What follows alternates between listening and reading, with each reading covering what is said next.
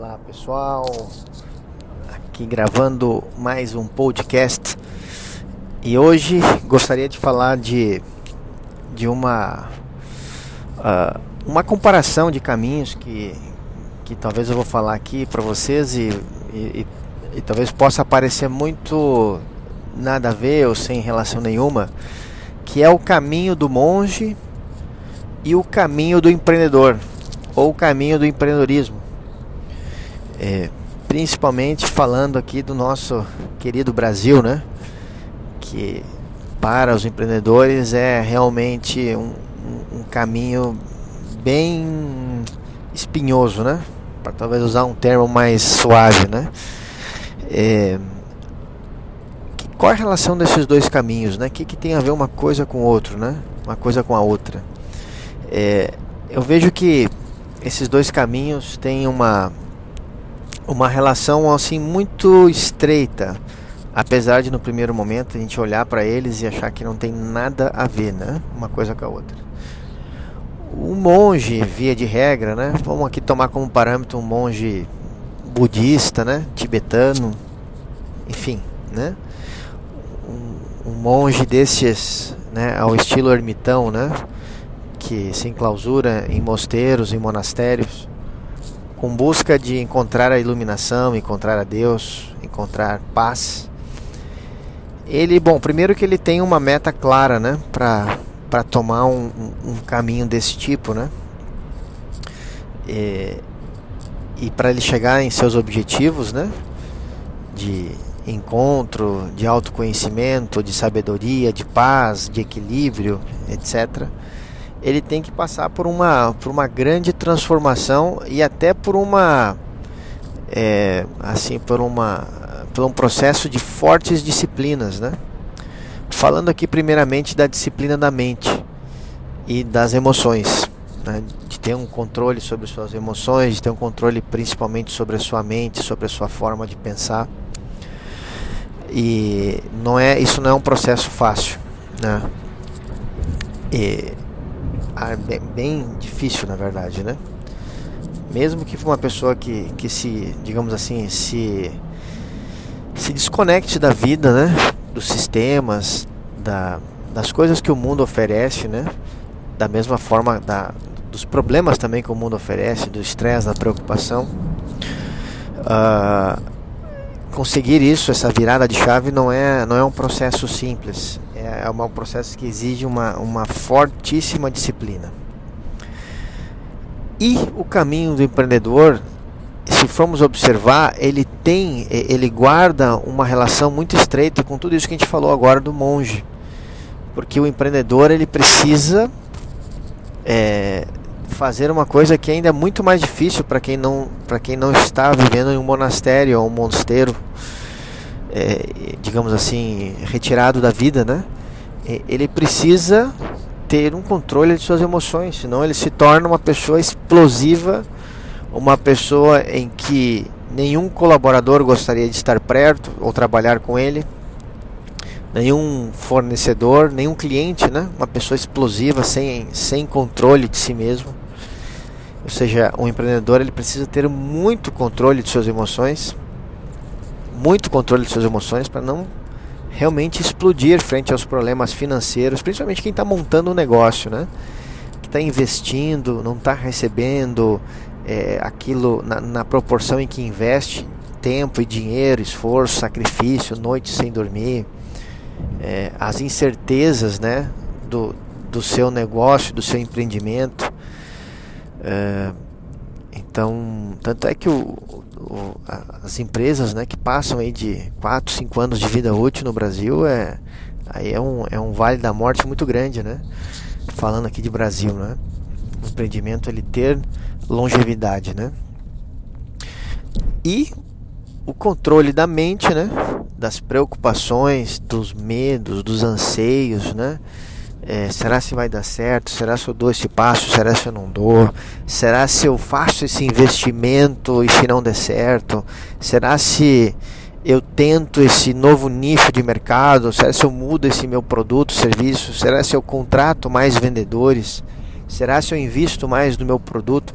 Entende? É, esse, todas essas pré pré-ocupações né, da mente que elas nos mortificam, assim, elas realmente acabam com a, com a, né, com a, com a paz da pessoa, né? Então o empreendedor, o caminho do empreendedorismo, é um caminho muito, realmente muito exigente, né? Muito exigente.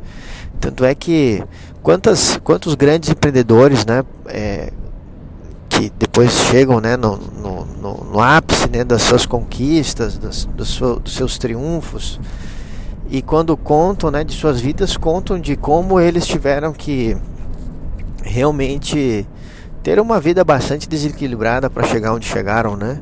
É, matando ali muitas vezes, né? Um tempo que não volta mais, que é o tempo com seus filhos, com a sua família. É, é, exigindo do corpo de uma forma também desequilibrada, né? Com alimentação totalmente desregrada, é, enfim, né? Gerando problemas às vezes reversíveis de saúde, psicológico, é, familiares, né? Emotivos, né? É, problemas sentimentais, né? Que às vezes não, não tem volta, né? Mas uma pessoa que ela, que ela se sente muito triste, brava, amargurada com o comportamento que nós tivemos para com ela, às vezes isso não, não tem remédio, não tem presente, não tem não tem não tem comportamento, não tem ações às vezes que revertam isso, né? É, por isso que nós temos certas, certos pilares da vida, como eu coloquei num, num post aí que eu fiz na, no meu Instagram tempos atrás, agora recentemente, que falava dos seis edifícios, né, que nós temos que construir né, nos sete prédios, pilares, edifícios que nós temos que construir para sustentar a nossa vida.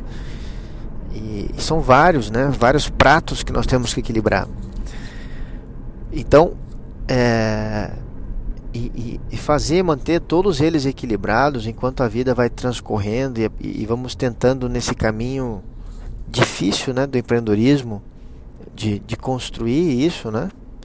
De, de construir essa, digamos assim, esse projeto de vida, né?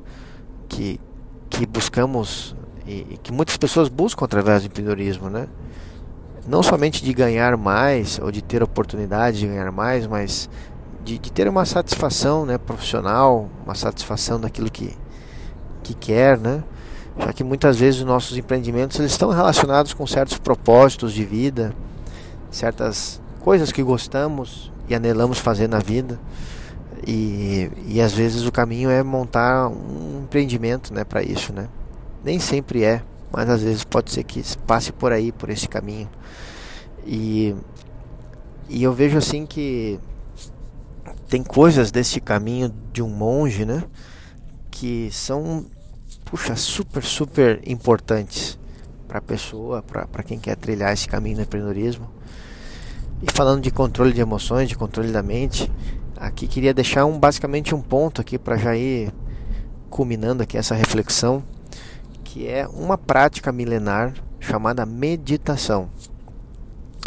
É, acredito muito na meditação como sendo uma, uma grande salvaguarda para um empreendedor é, construir né, uma, uma vida mais equilibrada em meio às dificuldades ansiedades, problemas que, o, que os empreendimentos trazem.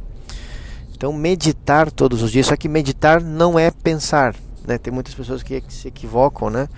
A, a, ao conceituar a meditação como um ato de pensar. Por exemplo, vou meditar na minha vida, vou meditar sobre os meus problemas. Aí a pessoa senta ou sai a caminhar a pensar sobre os seus problemas. E meditar significa não pensar. Né? Meditar significa compensar. Então, meditar é uma prática, uma técnica que ajuda a mudarmos completamente a nossa forma de pensar, começando por não pensar. Então, existem muitas técnicas de meditação. Inclusive, quero é, começar a trabalhar um pouco mais sobre essa temática é, em minhas redes sociais, talvez até fazer algumas lives sobre isso, para falar sobre meditação, porque acredito, assim, com, com muita, muita, é, assim, certeza e convicção de que praticar meditação todos os dias aprender a se desenvolver nesta área, ela, ela é, é um meio para criarmos bases sólidas para enfrentarmos todos os problemas da vida, de toda e qualquer ordem, né? emocional, sentimental, psicológica, traumas, familiares, educar filhos, né? Quem tem filhos aqui sabe o que eu estou falando, né? Educar é, crianças, né? Educar uma criança é algo sumamente exigente, porque não, não, não temos tempo para descansar. Né? Um pai, quando está frente a esse processo da educação de um filho, ele ele não, não tem tempo para ele para ele descansar, para ele é, dizer não hoje eu não vou educar meu filho, né? Não, não temos esse direito, né? A, a, educação de um, de um filho, né? Ela traz grandes alegrias, grandes oportunidades, mas também uma responsabilidade tremenda sobre os ombros de quem é pai, de quem é mãe. E, enfim, então a meditação, né, voltando ao ponto, ela é realmente uma prática, considero essencial. Né, aprender a meditar todos os dias. Começando com 5, 10, 15 minutos. E com o tempo e com a destreza nessa prática, ir aumentando esse tempo né? aumentando, aumentando, aumentando esse tempo. E, e ir usando ela no primeiro momento para aprender a relaxar, desconectar. É, e com o tempo ir usando essa prática para realmente sim resolver problemas, compreender muitas coisas, encontrar soluções, ter os famosos insights é, e dessa forma ir conseguindo uh, ser realmente um monge em meio à vida, né? Um monge ponto de vista da introspecção, do equilíbrio, da visão, da perspicácia, uh, para ir trilhando, né? Porque realmente o mundo dos negócios hoje em dia ele é um mundo extremamente exigente. Independente da área, do segmento que você está, ele é muito exigente. E se a área que você está está relacionada, por exemplo, prestar serviços, é, usar redes sociais para vender, internet, usar o mundo digital, o mundo também real, né? Muitos chamam de offline, né? o mundo físico, né? O mundo real. É, acho engraçado esse, esse termo, né? O mundo digital e o mundo offline. Né? Então, prefiro muito mais o mundo offline do que o mundo digital. Mas tudo bem. Então, é, queria deixar essa, trazer essa reflexão e falar um pouco sobre a meditação e que eu acredito que ela é um, um caminho para encontrarmos esse, esse tão famoso e buscado equilíbrio em nossa vida, tá bom? Fica aí essa essa reflexão. Grande abraço, galera. Até mais. Tchau, tchau.